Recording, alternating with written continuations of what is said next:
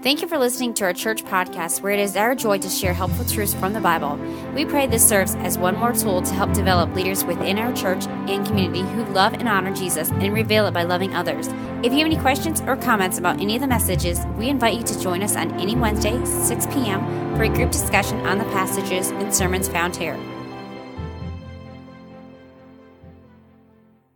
Scripture reading today will be in Luke 15.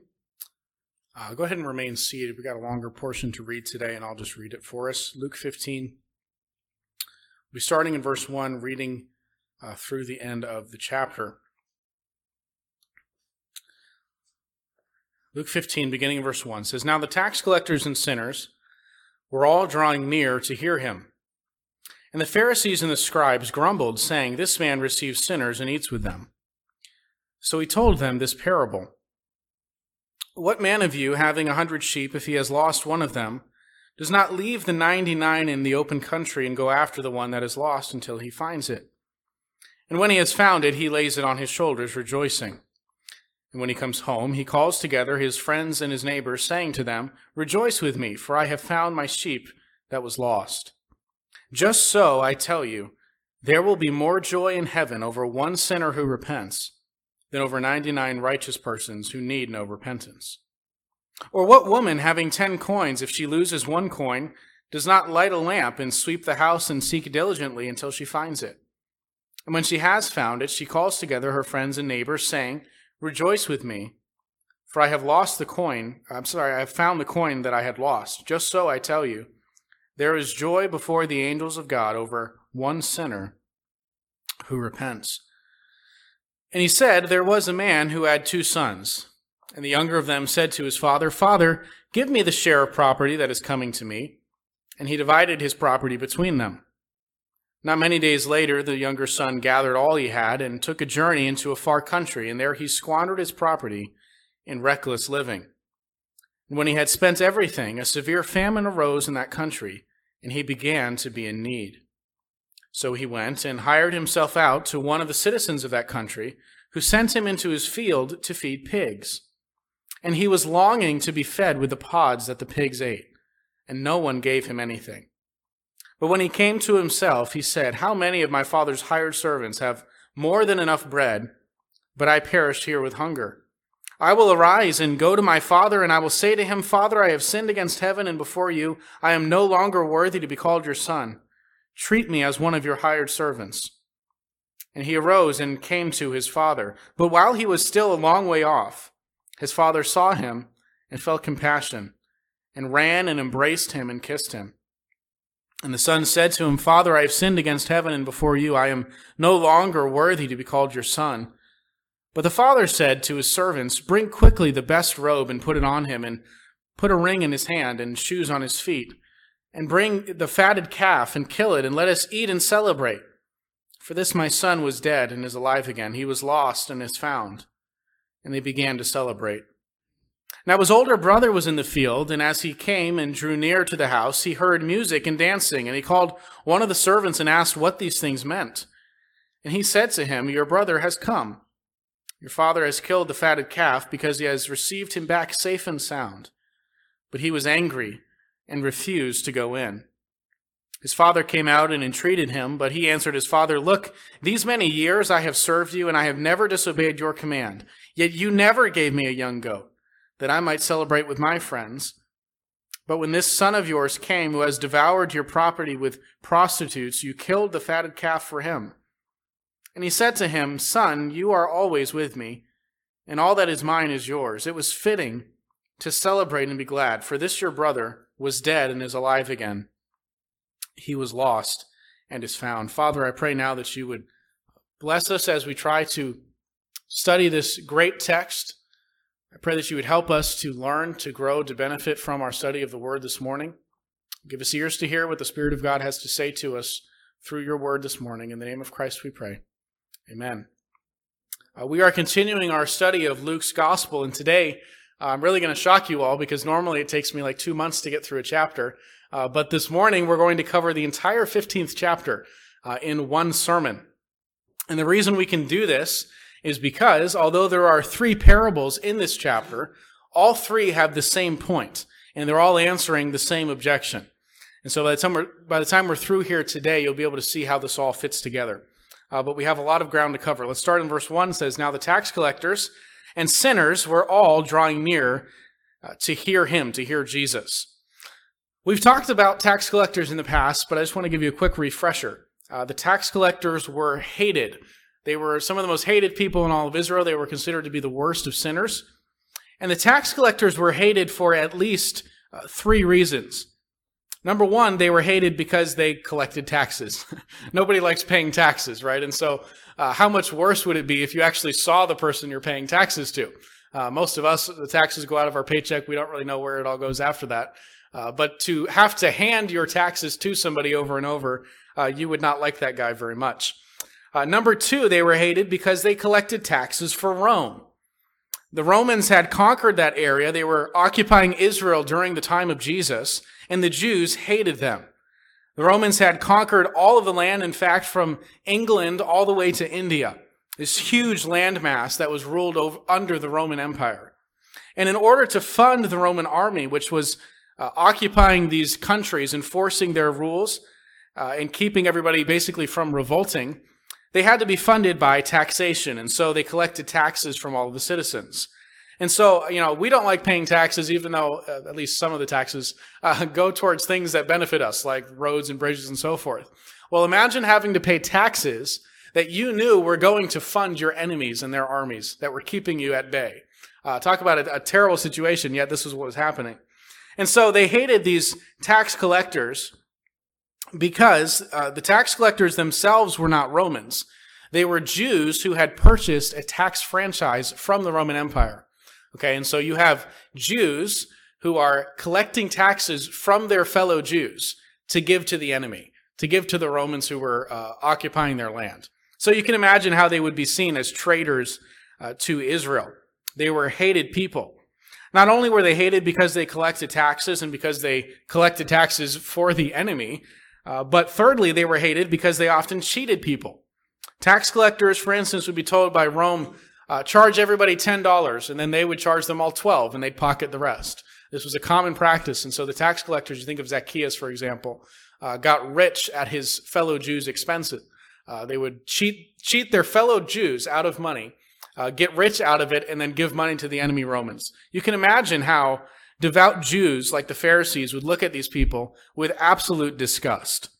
It was basically a mafia operation. They had the Roman uh, army to enforce their taxation, even though they were cheating people and, and overcharging them. The Roman army was there to back them up. And so tax collectors were so despised by the Jews that they were not allowed in the synagogues and their testimony wasn't even valid in court. They were considered to be the basest, worst of all sinners. And yet Jesus spent time with them. He even made one of them, Matthew, his apostle. Uh, this was an absolute outrage to the scribes and the Pharisees. And so in verse 1, you have tax collectors and then sinners, just kind of a vague term, uh, probably including prostitutes and the low lives of society, basically. And they're coming to Jesus, they're hanging around Christ. And in verse 2, the Pharisees and the scribes grumbled, saying, This man receives sinners and eats with them. So that's the criticism raised by the religious guys, which then leads to the rest of what follows in chapter 15. They are criticizing Jesus because he hangs out with sinners, with the lowlifes, which is something that a Pharisee would never do. I've mentioned before the word Pharisee means separated ones. Uh, they consider themselves to be holier and better than everybody else, and so they would not spend time uh, with those that they consider to be worse sinners. In fact, if a Pharisee came into contact uh, with a Gentile or some other group that was looked down upon, if he bumped into you in the marketplace, the Pharisee would go home and take a bath to ritually restore himself to his pure state. That was the way they looked down upon uh, those who they considered to be less godly. But not so with Jesus. He had a, an entirely different mindset.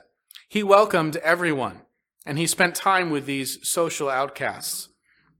And in the next uh, 30 verses, Jesus gives his perspective on this. He tells three parables. Uh, if you have a Bible in front of you, you can look down in verses 3 to 7. You see the parable of the 100 sheep. And then in verses 8 to 10, you have the parable of 10 coins. And finally, in verses 11 to 32, the parable of two sons, often called the parable of the prodigal son. In the first uh, parable, one out of a hundred sheep is lost. In the second parable, one out of ten coins is lost. And in the third parable, one out of two sons is lost. And so you see a common thread that runs throughout all three of these stories. Something is lost and then it is found. And in all three parables, uh, when the lost thing is recovered, the result is rejoicing. So we'll begin with uh, the first parable in, in verse 3. It says, He told them this parable What man of you, having a hundred sheep, if he has lost one of them, does not leave the 99 in the open country and go after the one that is lost until he finds it. When he has found it, he lays it on his shoulders, rejoicing. And when he comes home, he calls together his friends and his neighbors, saying to them, Rejoice with me, for I have found my sheep that was lost. Just so, I tell you, there will be more joy in heaven over one sinner who repents than over 99 righteous persons who need no repentance. So this is simple enough. A shepherd has a hundred sheep. One of them goes missing and he searches until he finds it. When he finds the missing sheep, he brings it home and he throws a party uh, to celebrate that he's got it back. And you see the point of this little illustration is in verse 7. When a sinner repents, there is rejoicing in heaven. So why does Jesus hang around sinners? Well, because they are the ones that need to be brought back. They are the wandering sheep. This is the whole reason that Jesus came. He didn't come for righteous people, or we should say people that think they're righteous. Uh, he came for the unrighteous, those who knew that they were lost and broken. He came to call them to repent of their sins and follow him. This is what Jesus says in Luke 19:10, probably the most famous verse in all of Luke. It says, "For the Son of Man came to seek and to save the lost." Jesus came to lost people, those who were broken in their sins. He came to forgive them and to transform their lives. And that's exactly what the gospel does. It takes the lowest of the low. It takes the outcasts of society and it gives them hope. Hope that we can have all of our sins forgiven fully and forever. Hope that we can live lives of purpose and joy in service to Christ. And so, of course, Jesus hung out with sinners. That's his mission field. Those are the people he came for. Criticizing him for doing so would be like criticizing a doctor for hanging out with sick people. That's his job. He didn't come to those who thought that they were righteous to give them a pat on the back. He came for those who know they're broken and fallen, and he came to help lift them up. So that's the first parable. One out of a hundred sheep is lost, it's recovered, and then there's rejoicing. Second parable, verse 8. What woman having ten silver coins, if she loses one coin, does not light a lamp and sweep the house and seek diligently until she finds it? And when she has found it, she calls together her friends and neighbors, saying, Rejoice with me, for I have found the coin that I had lost. Just so, I tell you, there is joy before the angels of God over one sinner who repents. Uh, this might be more relatable for those of us who don't have animals. Uh, we've never lost any sheep, but you've probably lost money. Uh, maybe you had a, a, check and it went missing, and uh, you feel bad asking for the person to re sign it and rewrite the whole thing. And so you start searching. You look all over the house for it, uh, trying to find it, and invariably you end up finding it in the couch cushion because that's where everything seems to go. Uh, but when you find that check or you find that money or something of value, you rejoice. You're thrilled at the fact that you've recovered it. And in the same way, God rejoices when he finds a lost sinner and they repent. When that wandering sheep comes home, nothing thrills the heart of God like that. Now, the third parable, this is the longest, and the most famous of the three, the parable of, of the prodigal son. Uh, this is probably one of the most famous passages, passages in all of Scripture. In fact, uh, Charles Dickens said this was the greatest short story ever told. This is such a great image of how God forgives and restores those who turn back to Him. We'll start in verse 11 where it says, Jesus said, There was a man who had two sons. The younger of them said to his father, Father, give me the share of property that is coming to me. And he divided his property between them. Now, this is very rude of the son. Uh, he's asking for his inheritance early before the father's even dead. Uh, the father gives in and he gives the inheritance to both of his sons. And as we'll find out later in the story, the older of the two sons stays home and apparently keeps doing what he's doing, working for his father. The younger son, however, the one who asked for the early inheritance, He's eager to take off and to be on his own. So, verse 13 Not many days later, The younger son gathered all that he had. He took all of that inheritance that he had gained from his father, and he took a journey into a far country. Got as far away from home as he could. And there he squandered his property with reckless living. So he takes off, he parties for a while, he makes some foolish decisions, and now he's flat broke and he has nowhere to go. Verse 14 When he had spent everything, a severe famine arose in that country, and he began to be in need. This is life slapping this boy right upside the face. Uh, he thought he would party for a while, and of course that was his fault. The famine's not his fault, though. That's just life. so when, when you're out of money, that's when something bad always happens. And so this guy is completely broke. He has nobody to turn to. And so in verse 15, he went and hired himself out to one of the citizens of that country, who sent him into his fields to feed pigs. Uh, he's in it deep now, if you know what I mean. Uh, now, when you first hear that, it, it, doesn't sound like a great job taking care of pigs. Seems like a, a low level, probably a smelly and gross job. But you got to think of how this would sound to the people Jesus was talking to. He's talking to devout religious Jews. Okay, pigs were not exactly, uh, they were, let's just say, frowned upon in their society. And so the idea that a Jewish boy would be so low in life to where he would be uh, uh, so desperate that he would hire himself out to work with pigs would be just shocking to them. But it gets even worse. Uh, verse 16. He was longing to be fed with the pods that the pigs ate, and no one gave him anything. This is a guy who has hit rock bottom. He's feeding these pigs. He has nowhere to stay, no friends, no money. And now he's looking at this pig slop and he's actually thinking about eating it.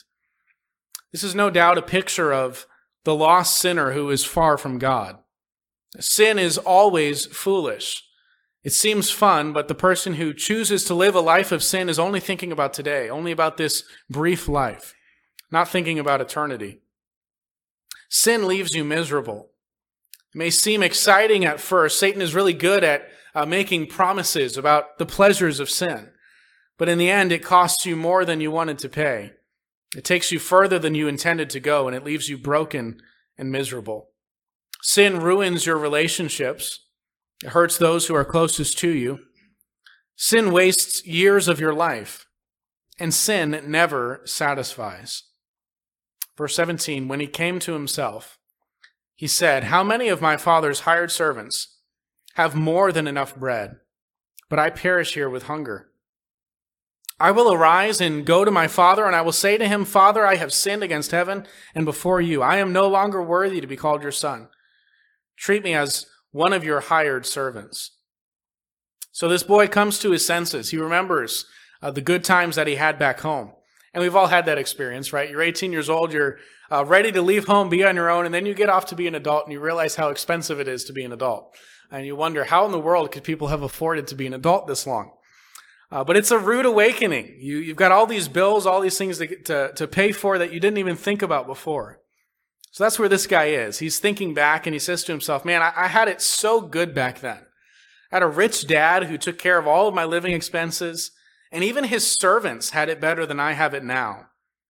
And so he, he decides, I'm going to go back to my dad. I'm just going to ask to be one of his workers. I can't go back expecting to be treated like a son again, uh, but I'll just go back and see if he'll at least hire me uh, to work in the field and to, to make a wage so I can so I can have a living. Verse 20. He arose and came to his father, but while he was still a long way off, his father saw him and felt compassion. And he ran and embraced him and kissed him. And the son said to him, Father, I have sinned against heaven before you, and I am no longer worthy to be called your son. Now, that's the, the first half of his prepared speech. Remember, he's about to say, uh, Let me be one of your hired workers. But the dad interrupts him in verse 22. It says, The father said to his servants, Bring quickly the best robe and put it on him. Put a ring on his hand and shoes on his feet. Bring the fattened calf and kill it, and let us eat and celebrate. For this my son was dead and is alive again. He was lost and is found and they began to celebrate. There's so much in these verses to consider. First of all, let's remember this is an illustration of how God responds when sinners repent. When the prodigal who has hit rock bottom and has nowhere else to turn finally comes to his senses and humbly returns, Jesus says this is how God reacts. He runs out to meet us. He doesn't rebuke us for our past decisions. There's no lecture about what a foolish person we were. Instead, there is instant forgiveness. The moment a sinner repents, his sins are immediately and forever forgotten. Notice also the requirements for forgiveness and restoration. The son did not have to bring any of the money back, and he couldn't have. He had spent it all. The son didn't have to prove himself for a period of time. All he had to do was come back. And that's all that's required of us when we hit rock bottom, when we come to our senses and we regret the sinful life that we've chosen to live. Jesus doesn't require that we come to him and prove ourselves. He just wants us to return. He just wants us to repent. And this is why Jesus spent time with the lowest members of society, because they were aware of who they were. Uh, the, the, the, the, religious Pharisees, they were so self-righteous, they didn't see themselves as the prodigal son. And until you come to realize that you are lost and broken, until you see yourself as a sinner, you can never have those sins forgiven. You must recognize your sinful condition. And at, at that point, all that is required to be forgiven and restored is repentance. Dean Ortlund wrote this in his little book, Gentle and Lowly. He said it is the most counterintuitive aspect of Christianity that we are declared right with God not once we begin to get our act together, but once we collapse into honest acknowledgement that we never will. God's forgiveness is so much better than any human's.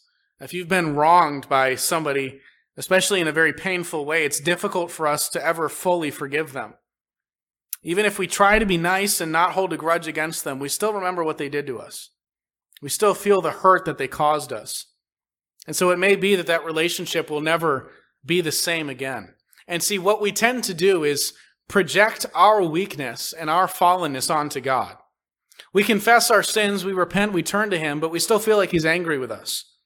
We feel like we, we can't pray right now because of what we've done. We have no right to talk to Him. We might believe that He's forgiven us, but we still feel like maybe He doesn't want to hear for us from a while. But Jesus is trying to show us that is not the heart of our Father. He rejoices when the prodigal returns. He throws His arm around you the moment you turn your heart back to Him and he welcomes you back into the family instantly. This really gets to the heart of true Christianity. This is what separates biblical Christianity from all other religions in the world. Other religions tell you that in order to be forgiven of your sins and made right with God, you have to do certain works to earn his favor and his forgiveness. Uh, you need your good works to outweigh your bad works. You need to give a certain amount of charity. You need to say this many Hail Marys or pray this prayer every day.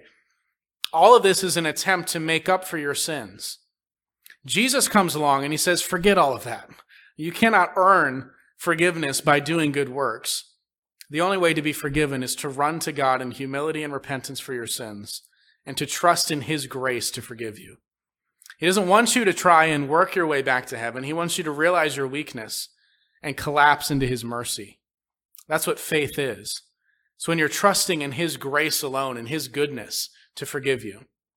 And so this parable really isn't about the son, even though we often refer to it as the parable of the prodigal son. This is really a parable about a forgiving father. It's about the heart of God towards every person who comes running to him. Doesn't matter what place of sin they're coming from. But the story isn't done. The son comes home, the father's rejoicing. He throws this uh, party to celebrate. And you see in verse 23, it says that uh, he's going to kill the fattened calf and have a feast. Uh, the fattened calf was a cow that you would have, and you'd keep it in a stall its whole life. Uh, kind of cruel, but they would keep it in a stall its whole life, not let it really range free so that it would get fat and juicy, and basically taste more flavorful. And so uh, this was basically saved for the most special of occasions, during a wedding or something like that. They would kill the cat, uh, the, the, the fattened calf, and uh, and eat it. And so uh, the father is throwing this huge party because his son has returned. And he says, let's kill the fattened calf. Let's, let's party. This is like today going out and buying filet mignon or something. Let's have a huge celebration. Let's make this the best it can be. So the, Jesus picks up the older brother's reaction to all of this in verse 25. Remember, we've got two sons. One of them runs away. The other one was home the whole time. It says, now his older son was in the field. As he came and drew near to the house, he heard music and dancing. And he called one of the servants and asked what these things meant. Okay, the brother's in the field, presumably he's working. Uh, he hears all of this commotion, doesn't know what's happening, so he asks the servant, What is all this about? Verse 27 the servant says to him, Your brother has come, and your father has killed the fattened calf, because he has received him back safe and sound. Verse 28 But he was angry and refused to go in. Uh, the Pharisees just entered the story. Okay, remember verse 2. They were grumbling at the fact that Jesus was hanging out with sinners and tax collectors. And so Jesus tells this story about the son who did all of these terrible things, returns in shame to his father. And the older brother in the story represents the religious Pharisees who are angry that the younger son has been forgiven and accepted. The older brother refuses to celebrate. And so his father comes out, and in verse 29, uh, the son says to his father, Look, these many years I have served you. I have never disobeyed your command, yet you never gave me a young goat that I might celebrate with my friends. But when this son of yours came, who has devoured your property with prostitutes, you killed the fattened calf for him. The father says to his son, Son, you are always with me, and all that is mine is yours. It was fitting to celebrate and be glad. For this your brother was dead and is alive. He was lost and is found. Here's the bottom line principle that Jesus is teaching here. The religion of the Pharisees was one made for a moral, seemingly righteous people to show off their morality, their goodness, their superiority. Jesus was not about that. He came for those who knew that they were sinners, and he came to transform their lives. The religion of the Pharisees was all about pride. Jesus came for the humble. The Pharisees were all about works, and Jesus was all about grace.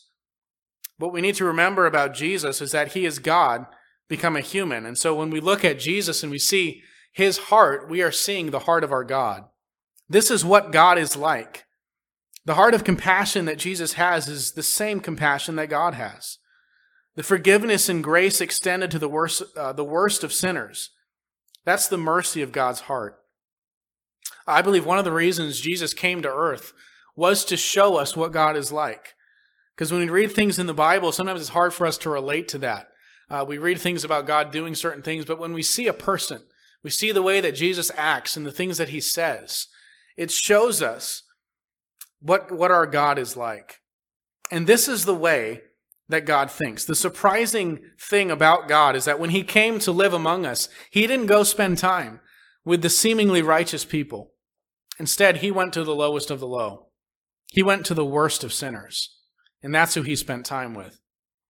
Now, there's so many verses in the Bible about forgiveness and the love of God for us. And I've concluded, I'm sorry, I, I could have included uh, many of those verses in the sermon, but quite frankly, I don't think that's needed.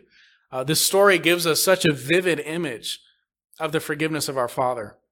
He doesn't wait for us to clean up our act. He doesn't wait for us to fix our problems. He just wants us to recognize that we have a problem and run to Him. Now, in light of all of this reality, a few points of application. First of all, the obvious one don't be a Pharisee. Uh, when somebody with a sordid past comes to Christ, there should be no judgment from us whatsoever. They should find Christians to be nothing but welcoming. If we are followers of Jesus, let's have his heart of love and grace for the lost, especially since all of us were there ourselves at some point. And the only difference between you and whoever you consider to be the worst sinner is God's grace. Uh, did you notice a, a common ending to all three parables? When the shepherd finds his sheep, he calls his friends and his neighbors to, together to celebrate. When the woman finds her, uh, her lost coin, she calls her friends and her neighbors over to celebrate. And then in this last parable, when the son comes home, the father throws this huge party and he again invites everybody to come in and celebrate. He even goes out to the field and urges the older brother to come in. Jesus is making this point. God celebrates when lost sinners repent and come to him. And you should too. Jesus is telling the Pharisees, you ought to come in and join the celebration that these sinners are being forgiven and their lives are being transformed. Stop grumbling and start partying. Stop judging with them and start rejoicing with them. This is what we ought to be all about. Uh, notice also that in the, the end of this final parable, Jesus leaves it open ended. Uh, the father urges the brother, come in and celebrate. Your brother's returned. But Jesus doesn't tell us what the brother's reaction was. Uh, does he repent? Does he go in and join the party? Uh, does he refuse stubbornly because he's still angry? We don't know. And I think the reason this is left open is Jesus is giving an open invitation to the Pharisees. He's saying it's not too late for you to adopt the mindset of your father and welcome these people into the kingdom of God. I want to close with um, one final application. Uh, I don't know all of your stories here, but I know a few of you. Uh, and you've told me that you have friends, you have relatives, you have people in your life that you care about that are like this prodigal son. They've made some foolish decisions, they've gotten wrapped up in sin, and you're grieved at the mess that their life has become. Uh, probably all of us have somebody in our life that we're thinking of. Like, even as we're hearing the story of the prodigal son, we're thinking, man, I really hope that person in my life comes to God. I'd really love to see them repent. No doubt, as I've been preaching this morning, you've been thinking about that prodigal that you feel like will never come home. Uh, and the message for you here is don't lose hope. Uh, God has changed the hearts of so many people. And often it takes us hitting rock bottom in our lives and realizing the mess that we've gotten ourselves into before we have that moment of coming to ourselves and saying, I'm going to go to my Father. Sometimes it takes us getting to the point of putting our head in the pig's trough and eating that slop for a while before it hits us that there's a better way to live. But God is in the business of transforming sinners. He takes the lowest of the low and completely turns their life around. He did it in Scripture. He's done it throughout the history of the church, and He's done it in some of our lives as well. Many of us in this room could tell incredible stories of where we were when Jesus saved us, when He changed our lives forever. And that's just what our God does. Nobody is beyond his power to save. You can't change a prodigal's heart. Uh, you can't convince, if you've ever tried to deal with somebody like this, you can't convince them to come back. Uh, you can't convince them to come to their senses. God has to do that. But here are three things that you can do. This is your role as you think about that person in your life that you're wondering, is God ever going to pull them from where they are? Here's a few things for you to consider. Number one, you can pray for them. God can change the heart of a prodigal. It doesn't matter how far they've gone. No one is beyond his grace to save. Number two, you can live a godly life so that when they come to the end of themselves, they'll think, I want to have a life like that Christian that I know. Remember the, the story of the prodigal? He's, uh, he hits rock bottom, and who does he think about? He thinks about the servants of his father. And he says, I remember those guys that worked in the field of my father, and they had it a lot better than I do. And a lot of times, what is needed for a prodigal to come home is just seeing an example of some Christian that he knows. He says, Boy, they've got a better life than I do. Maybe I should try uh, doing what they're doing. So, number one, you can pray for them. Number two, you can be an example for them. Number three, you can be ready to welcome them with forgiveness and love when they do return. Uh, as soon as a sinner repents, we Christians ought to be right there to throw our arms around them not after they've proven themselves, not after they've cleaned up. We welcome without judgment. This is what Christians do. And the worst thing a Christian can do is be like these Pharisees. When somebody comes to God and, and turns from their sin and comes to Christ, and we've got our arms folded watching them for a while with suspicion. That is not the reaction of Jesus. People ought to know that they can repent and they can come to Christ and they won't be judged. They will receive love and a welcoming. They won't receive a lecture on how bad they were. Instead, we'll just celebrate the fact that they've come home. And so if you've got that person in your life and you're thinking about them, you're worried about them, keep on praying.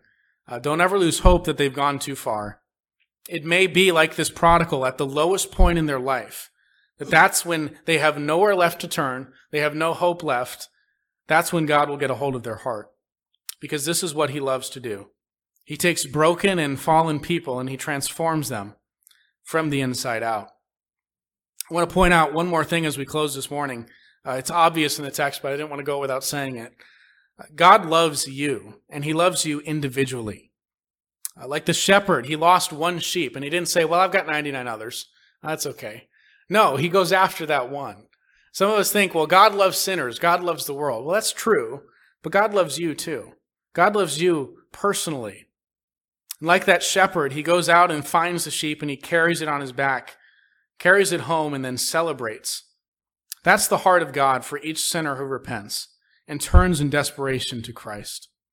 As Jesus said in John 6:37, all that the Father gives me will come to me, and whoever comes to me, I will never cast out. We hope the message you just heard was helpful to you. It means a lot to us that you would join us for this podcast. For more information about our church and meeting times, visit lbcmiller.com or call us at 219 885 9303. We would love to hear from you.